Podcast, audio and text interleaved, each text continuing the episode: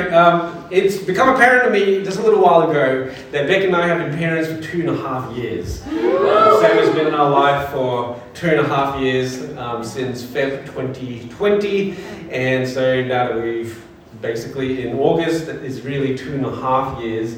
And um, it's been an amazing season. Uh, being parents is wild, it's absolutely nuts. There are some amazing highs and then there are amazing lows as well. Amazing is probably not the right word to talk about lows, but that's what we say. Um, and one of the truths of parenting for those who will become parents one day the days are long and the years are short. Uh, I can't believe that Sam is already nearly three and that um, we've gone through all that. And there honestly have been days that I'm like, how is this blob supposed to turn into a toddler? and uh, days now that I'm kind of like, how does this toddler turn into a full on kid? and how's that kid supposed to turn into a teenager? And how is that teenager supposed to then turn into someone who is able to live by himself, cook for himself, and possibly us as well, and uh, you know, clean their house? It's crazy because the days are long, but the years are short. He picks things up. Um, you know, just the other day, we were just driving in the car, uh, the Sam and myself, um, and he was singing. Sam loves singing, and he was in the back seat, and he was just kind of uh, doing his thing. And then he suddenly just says, I love you, Dad. And I'm like, out of the blue. I didn't ask for I always ask for it. It's one of those things like, if I'm going to be a dad, I'm going to milk this thing while he's still impressionable. Who do you love, Sam? Do you love Dad? Can you say, I love you, Dad? It doesn't. But this time around, he did it by himself, which is a sure sign that he's maturing and he's growing and he's going to be well adjusted because he can say, I love you, Dad. But um, one of the things that we have also needed to be aware of and most of you know our story. Uh, but we, as adoptive parents, we have to hold in mind that Sam's um, early start, uh, difficult start, is not um, going to just go away and disappear. Rather, there are going to be things that we're going to have to be aware of because trauma changes people trauma affects people. And um, one of the first lessons we had in our adoption training, in fact, I think it was the very first lesson, uh, we had a seminar that gave us all the info, not all, but the info about how adoption works. And then we went for this training seminar. And I think this was the very first exercise they did. So we sat down and they showed us a couple of videos. So I'm going to show you the first video. This is my remake of it. Um, but turn attention to the screen so we can play the first video.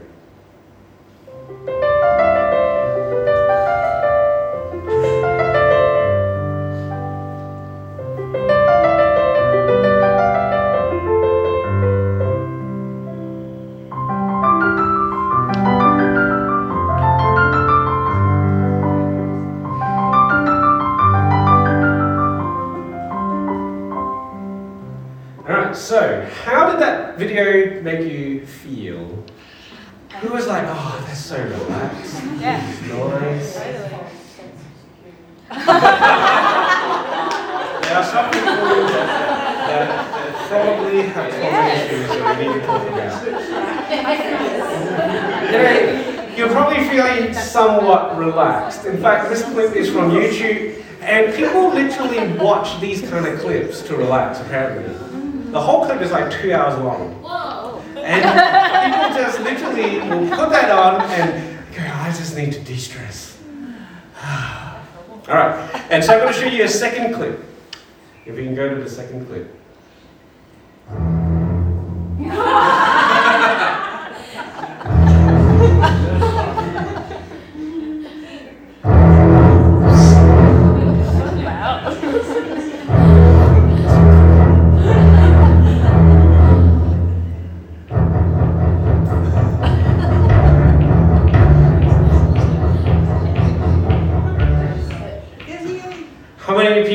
Expecting Jaws to come out.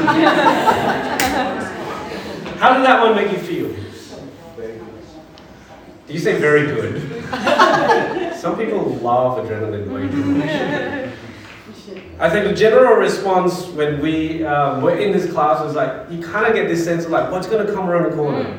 What's about to pop up from behind the trees? Where's the shark going to come from? And um, the person teaching this class was saying that's what it is like for people who have suffered trauma, whether it's you know a, difficult early start to year uh, to their life or uh, whatever we face. In fact, um, the studies show that trauma comes in many forms, shapes, and sizes. Uh, a lot of it is our interpretation of events, is how we see it, is, is what it meant to us, and how we process it. And so, trauma is something that we all face in our lives. And what trauma can do, especially for our wonderful adoptees, is that it makes a soundtrack of fear of shark music playing in the background so that where normally it's like, oh, this is a wonderful little walk in the park or hike in the middle of a jungle, it turns into something uh, that is, where's the danger going to come from? And so that was something that we learned, and we needed to be aware that even though Sam was adopted at a really young age, and um, there was as little um, uh, changeovers of, of care as possible, there is every chance that he's going to grow up with a whole bunch of um, scenarios that bring up the shark music in his life. That is something that we as parents have got to be aware of, and we have seen it at play. Sometimes um, things trigger him, and he does have the shark music, and we need to find out how to provide care for him in that uh, place. Um, but what we need to understand is that because of such difficult, painful scenarios and situations in our life, we sometimes come to the conclusion that pain equals bad. We come to this place where we think that all pain should be avoided. And in our culture today, that is especially true. Our culture is extremely pain avoidant. You know, you, you get to sit on an airplane, oh no, but is your neck could get you know, stiff and struggling. So you better buy a neck pillow, even though you get the joys of air travel, that you get to explore wonderful new places, but you better make sure that your neck doesn't have any pain over this two-hour flight that you're going to have. You know, we we talk about pain as though pain is the worst thing in the world. We talk about, uh, we avoid pain, we avoid difficult situations. You know what the people do before they had smartphones and they were on public transport? They sat and they looked around. Now that's painful, it's awkward, so what do we do on public transport? We are so avoidant of pain because pain has this connotation of bad. This is something I don't want to have. This is something I want to avoid. And to some extent, it's true, but when we get to a place where all pain is necessarily bad, we end up missing out on a lot of life. And um, uh, as I was doing research into this topic, I was uh, listening to this author um, and a researcher talk about uh, this idea of suffering and pain in the world, and she was saying, just think about people that are medically unable to feel pain. There are people in our world that they medically do not have working pain receptors. Their lives are extremely, extremely fraught with danger for them, they could be placing their hand on an open fire and not know. They could have sliced their arm open, their, their body open, and their guts could be spilling out, and they do not know that it's happening. They have to be hyper aware and build up this hyper awareness because they cannot feel pain. Mm. Feeling pain is adaptive. Feeling pain has a function in our lives, and this is what this researcher went on to say. Emotional suffering also allows us to live in community. The modern equivalent of not feeling the pain of the mind or social suffering is actually called psychopathy. The inability to feel pain, the inability to feel someone else's pain, the inability to feel pain emotionally on the inside because you have caused someone else to suffer. that lack of being able to feel pain is psychopathy. It's someone who cannot feel emotional pain due to social situations, and she goes on to say that is not a good way to live. Mm. It's a really hard way to live. You end up being isolated and alone, and you cannot feel. Mm. You are missing something that God has created us to be able to feel. Pain is a part of our human experience and is not a bad thing. However, pain also has a function. In particular, pain is supposed to communicate to us where there is danger or something has happened to cause us to need to respond uh, to something. And what happens in our uh, memory and in our minds is that previous pain gives us a reference point for what we should avoid. So, yes, pain and avoidance do go hand in hand together because if you have, you know, put your hand on a hot uh, stove before, hopefully that will be a reference point to help you know that is not something I should do again. So even feeling the radiant heat from the stove, you're like, okay, I need to be aware and I need to be uh, careful to avoid touching this. That's what pain is supposed to do. However, unprocessed pain or pain that we've not dealt with or pain that we don't know what to do with uh, from our experiences can also lead to uh, this constant pinging that there are threats all around us. And that is what can happen to many of us. In fact, I think that all, all of us have certain areas in our life where the jaw soundtrack just seems to pop up when there is no need to. For some people, myself included, some circles of people, being in that circle of people makes me feel a little bit insecure, and that shark is like, I'm just looking around this room and you're all happy, but you're faking it. Anyone feel like that? There are ways that the shark music plays in our lives, and what we need to do is to understand what our response to pain yeah, should right. be, and how we uh, build a life that doesn't end up with shark music stealing mm. our lives. And stealing our uh, uh, and directing our decisions so that we are choosing something less than what God has given to us. Mm. And so I want to do this uh, this morning through a story in John chapter 20, verses 19 to 29. I didn't put all of the words up on the slides. I didn't put the key uh, verses that I want to look at, but you can listen to this story. This was after Jesus' death and his resurrection, and he was making himself known to his disciples. It says this On the evening of that day, the first day of the week, the doors being locked where the disciples were for the fear of the Jews, Jesus came and stood among them and said to them, Peace be with you. Now, the author, the John jumped something here. There was a door lock, and Jesus came and stood among them. That is kind of freaky. It should bring up shark music if Jesus is simply rocked up to a room. But anyway, let's keep going.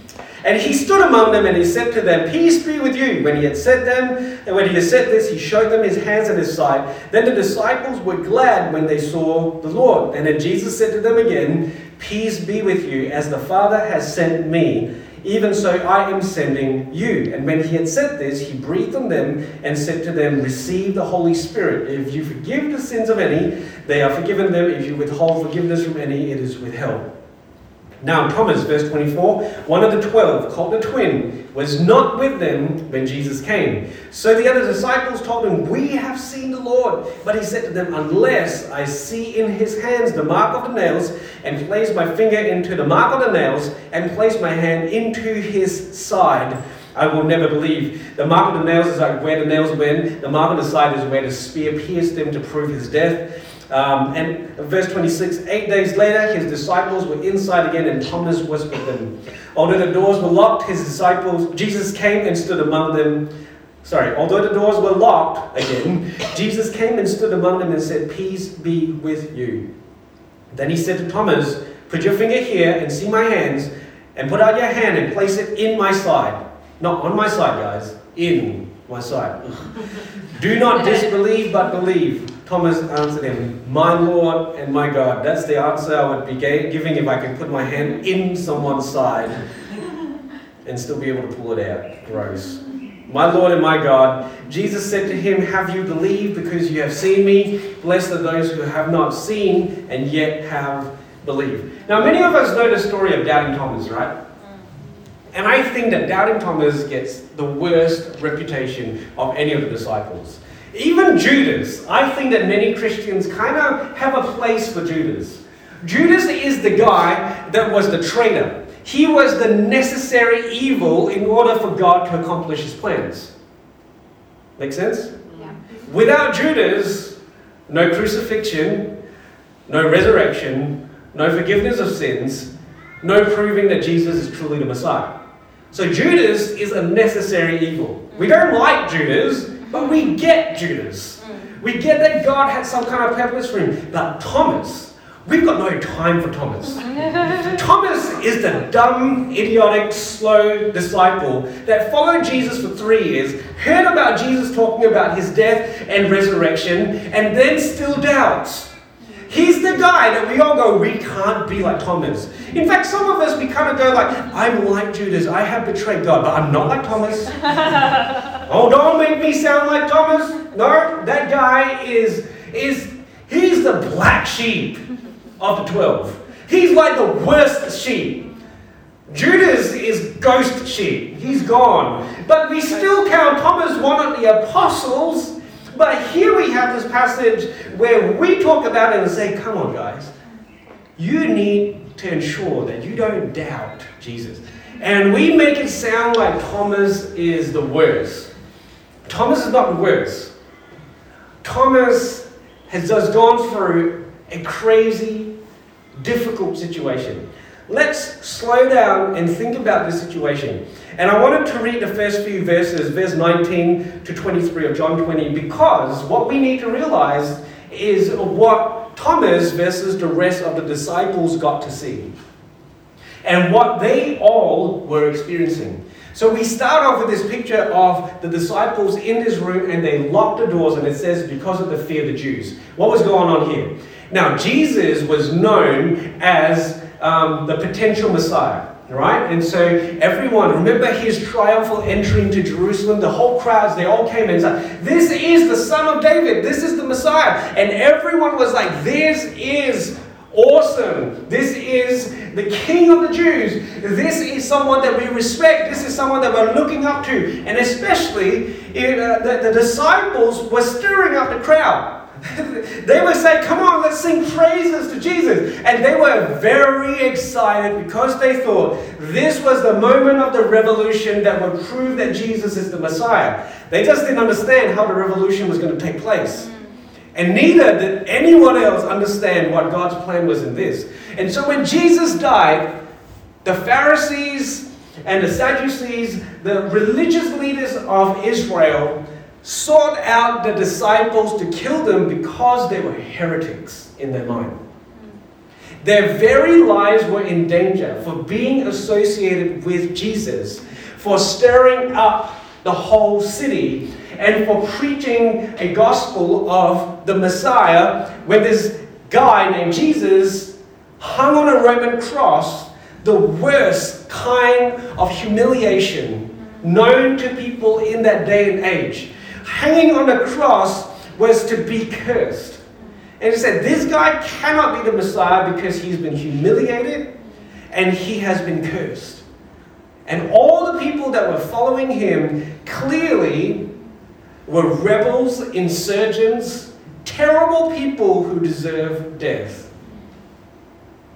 And so when Jesus died, the disciples went, What the heck do we do?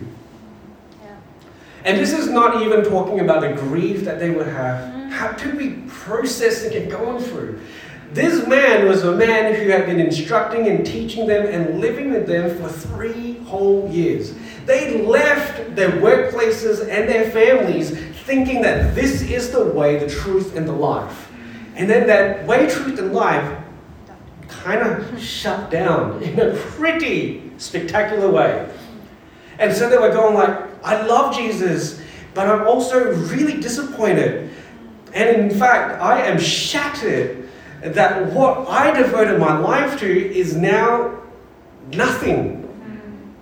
And this is where they were. They were fearing for their lives. They were evaluating what had taken place over the last few months. They were, they, they were in a very difficult place. Mm. They shut and locked the doors. These men were full of fear. And that is what tends to happen in our lives when pain hits. Fear always follows. That's why we get that rewiring to play the shark music because pain and fear so often go together. But the good thing for those 10 disciples in that room is that even though they were shut up away from everyone else, Jesus rocked up. They weren't praying for Jesus necessarily. I don't think so. They were just in this locked room trying to work out what next. And they were just like, what do we do? And then Jesus goes, Hi guys, peace be with you. I said, Look, look, I'm really Jesus. And let me say it again peace be with you. What an amazing thing. Can you imagine being in that room and being one of those guys that were like, hang on, we, we were thinking that this is it, and our lives are done. We were like, how do we work things out so that we can maybe go back to our families, apologize for leaving them, and hope that they will take us home? What are we meant to do? This.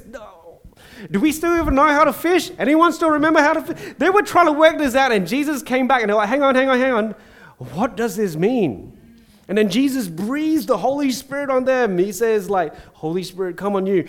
And you guys basically are going to lead the church. This is what I've been setting you up for. They were given direction, they were given instruction, they were given encouragement. And in that moment, they were like, yes.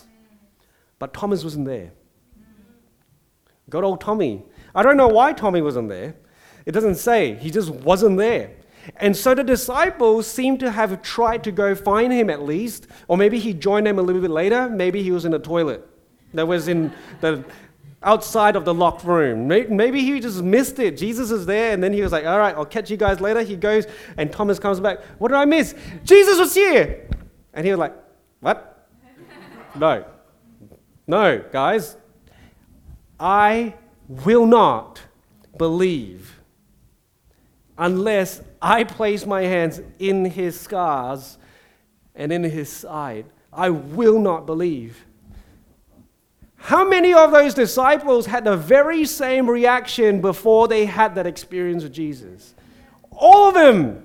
It's not doubting Thomas, it's doubting John, doubting Peter, doubting James, doubting Andrew, doubting Bartholomew. Yep. they were all doubting, but Jesus met them. But Jesus hadn't met with Thomas. He didn't get the Holy Spirit breath moment. He didn't have the commissioning moment. He didn't have the encouraging moment. They didn't have all of that. And he was like, Guys, I know what you're saying.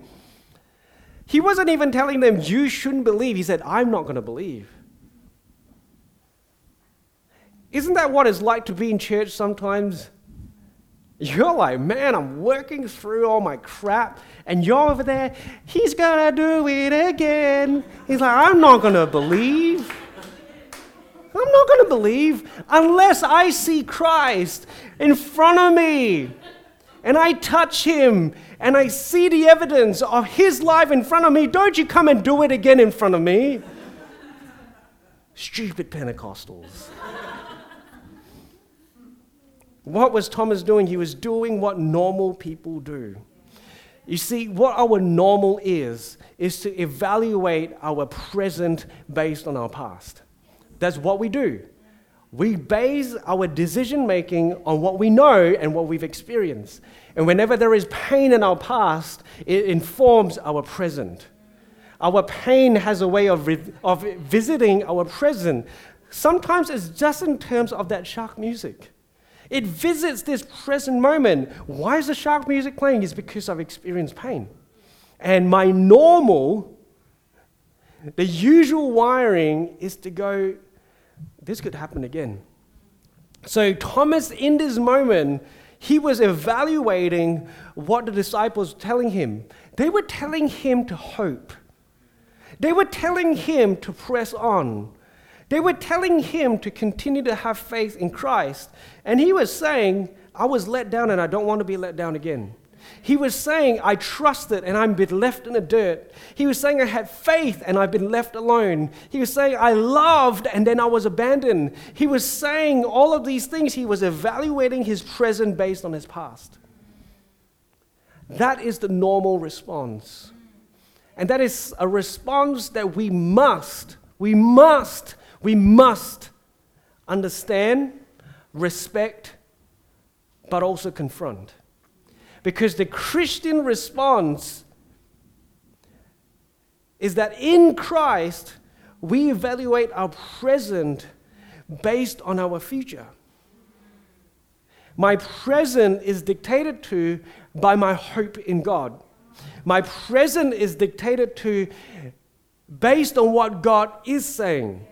My present is dictated to by the picture, by the vision, by the revelation that I see in the Word of God about what my life is meant to be like. It is not saying that the past doesn't exist, but it's saying, despite the pain, despite the fear, my hope is still in God.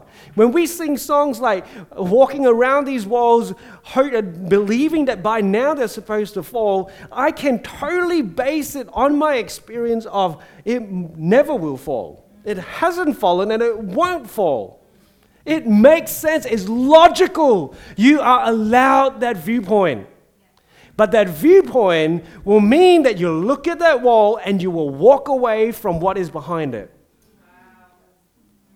But if I know that God is saying this wall, whatever that wall is meant to be, does not stop you because I am with you, then you're going to have to deal with that shark music. You're going to have to come to that wall and you're going to have to evaluate. I feel fear. I don't know how. This is most important about your relationship with God. This story is so powerful because it's Yes, that's the future of what Thomas is going to be pulled into, called into. But right now, the most important thing is that he did not want a relationship with Jesus as it stood. There are many of us that because of the pain and the suffering and the experiences we felt, we do not want the relationship that God has offered us in its current form. We're saying, I will only trust in God if I will trust in God when. I will trust in God only. And then we place conditions on this relationship. Who are we to think that we can place conditions on our relationship with God?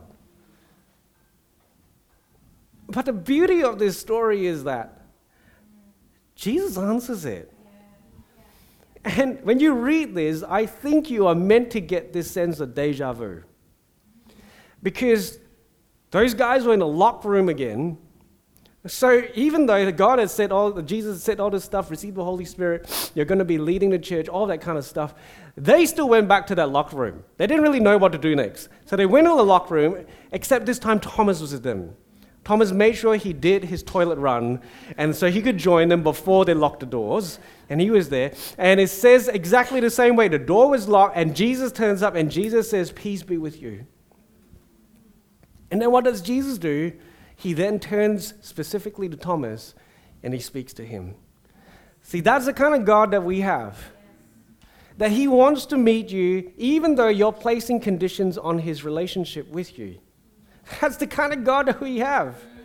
He, he rocks up to that locked room, and even though he's already turned up to the rest of those guys, he turns up for the guy who wasn't there. And he meets with him, and he gives him exactly what he's asking for. He says, Touch, touch, touch. Do you get how our God operates? It's, it's weird. But I want to point something else out to you.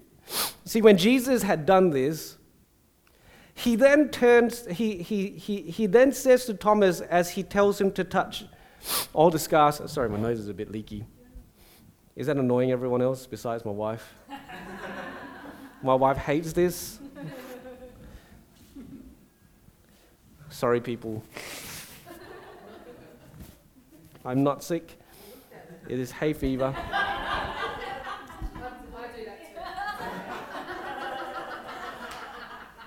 Beck will sneakily pass me tissues just because she's annoyed me. I'm like, I'm not even annoyed by this.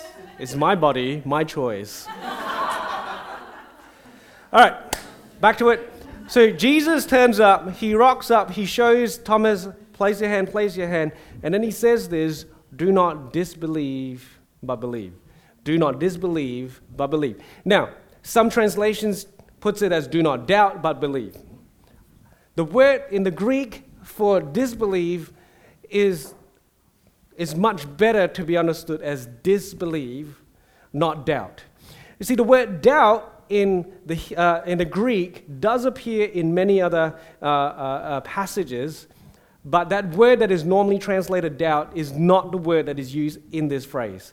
You see, in Mark 11, verse 23, Jesus speaking to his disciples, he says, Truly I say to you, whoever says to this mountain, Be taken up and thrown into the sea, and does not doubt in his heart, that word is a different word. Does not doubt in his heart, but believes that what he says will come to pass, will be done for him. See, the word doubt uh, uh, connotates this wavering of belief.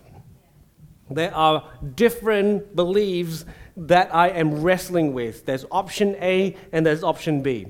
That's what is happening in this passage. Jesus is saying when you are uh, uh, praying to Him, when you are uh, uh, uh, uh stepping out in this faith, is, is choosing to hold on to the one belief that God is going to come through. That is that's what doubt in the situation is, is not true believes. However, in this passage in John 20 that we've been reading, and Jesus says, Do not disbelieve, but believe, the word is disbelieve.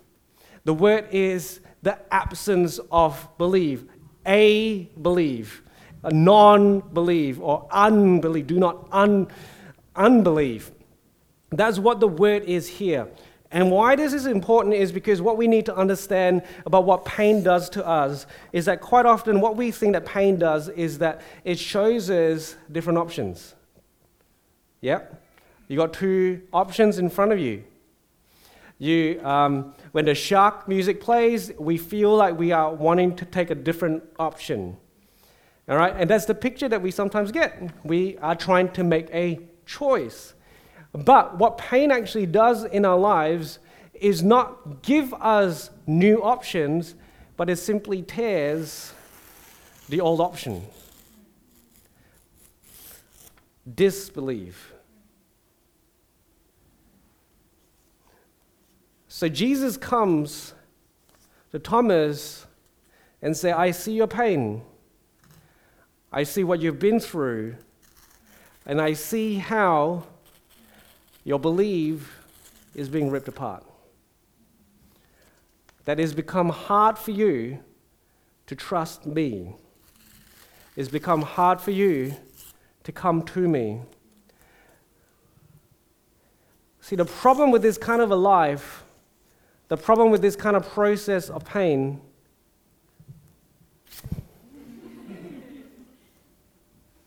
is that this is what we're left with. We're not left with another option, we're left with rubble. Pain causes our beliefs to be questioned, torn apart, and eroded. What we need to realize is that quite often we are living in non belief of something rather than believe in something else. Notice that when someone says that they're an atheist, they're not saying that they believe what they believe in, they're saying what they don't believe in. I'm an atheist, a non theist. And many of us, with pain that we haven't processed, are not living with a belief, but we're living with non beliefs. You're not living in a sense that you know how to deal with your situation, you just know how not to deal with your situation.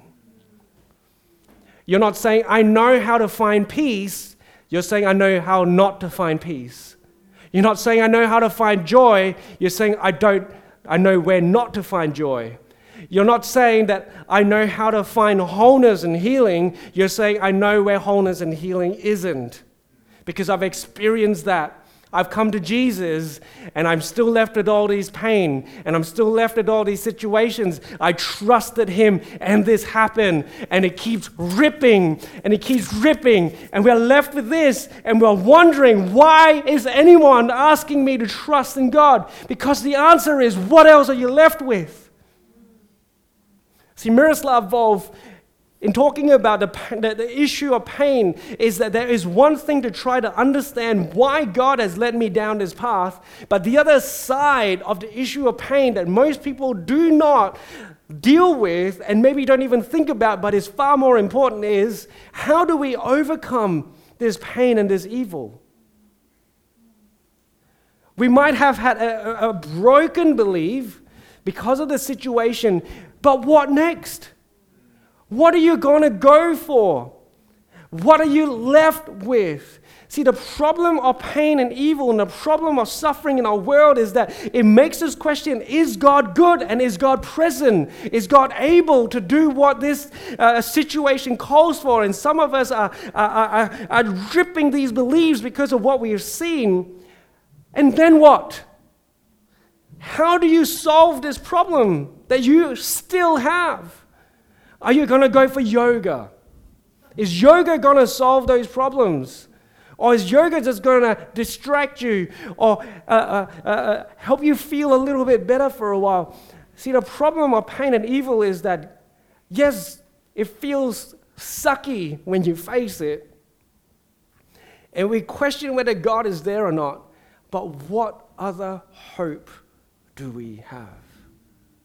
We must confront this question of, and then what?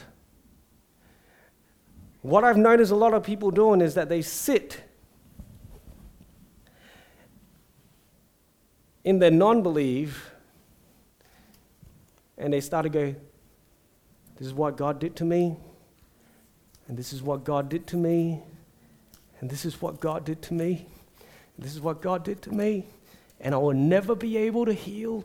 I will never be whole. I will never trust again. I will never, because of this pain in my life, and you're sitting in your non belief, sitting in here.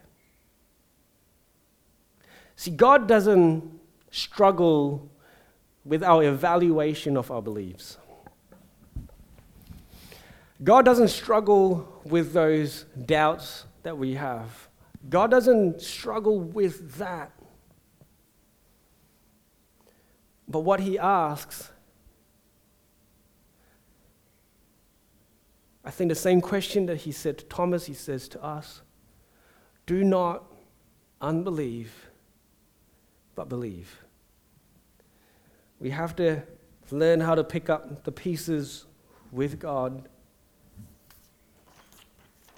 and go, no, no, this is what I can believe, and this is what I will believe. See, our response to pain determines whether we actually have something to hold on to or we're left in the rubble. Those are the options that we have. That process isn't easy. That process isn't straightforward. And I think what Jesus says to Thomas at the end, after he has acknowledged, My Lord and my God, what does Jesus say? He said, Have you believed because you have seen?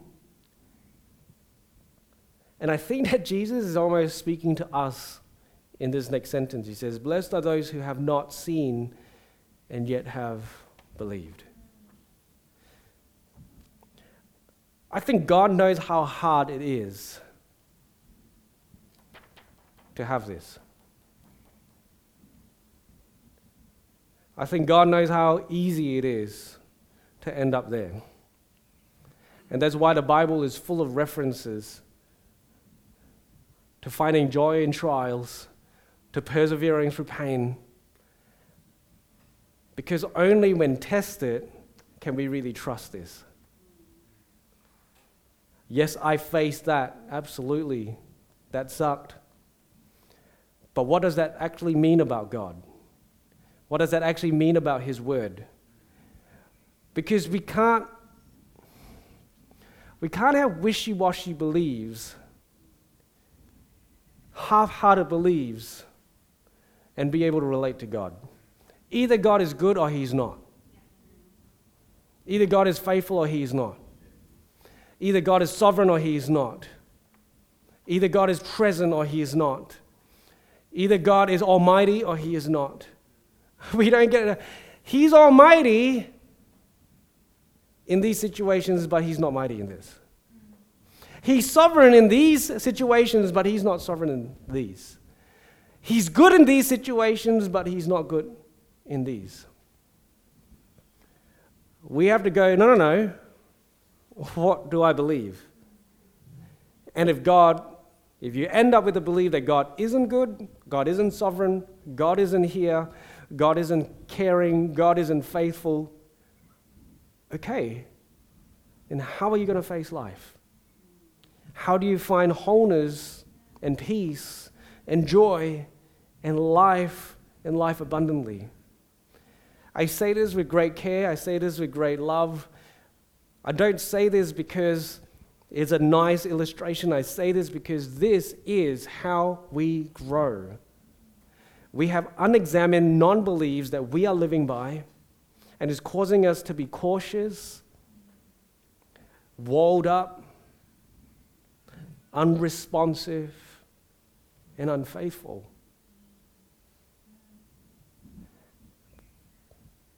But maybe just like Thomas, you just missed the revelation by five minutes. And you rocked up to the room again. Well done. Maybe you're going, I'm still trying to work this out, but I'm going to keep rocking up even though I don't know whether this makes sense. Well done. But at some point, at some point,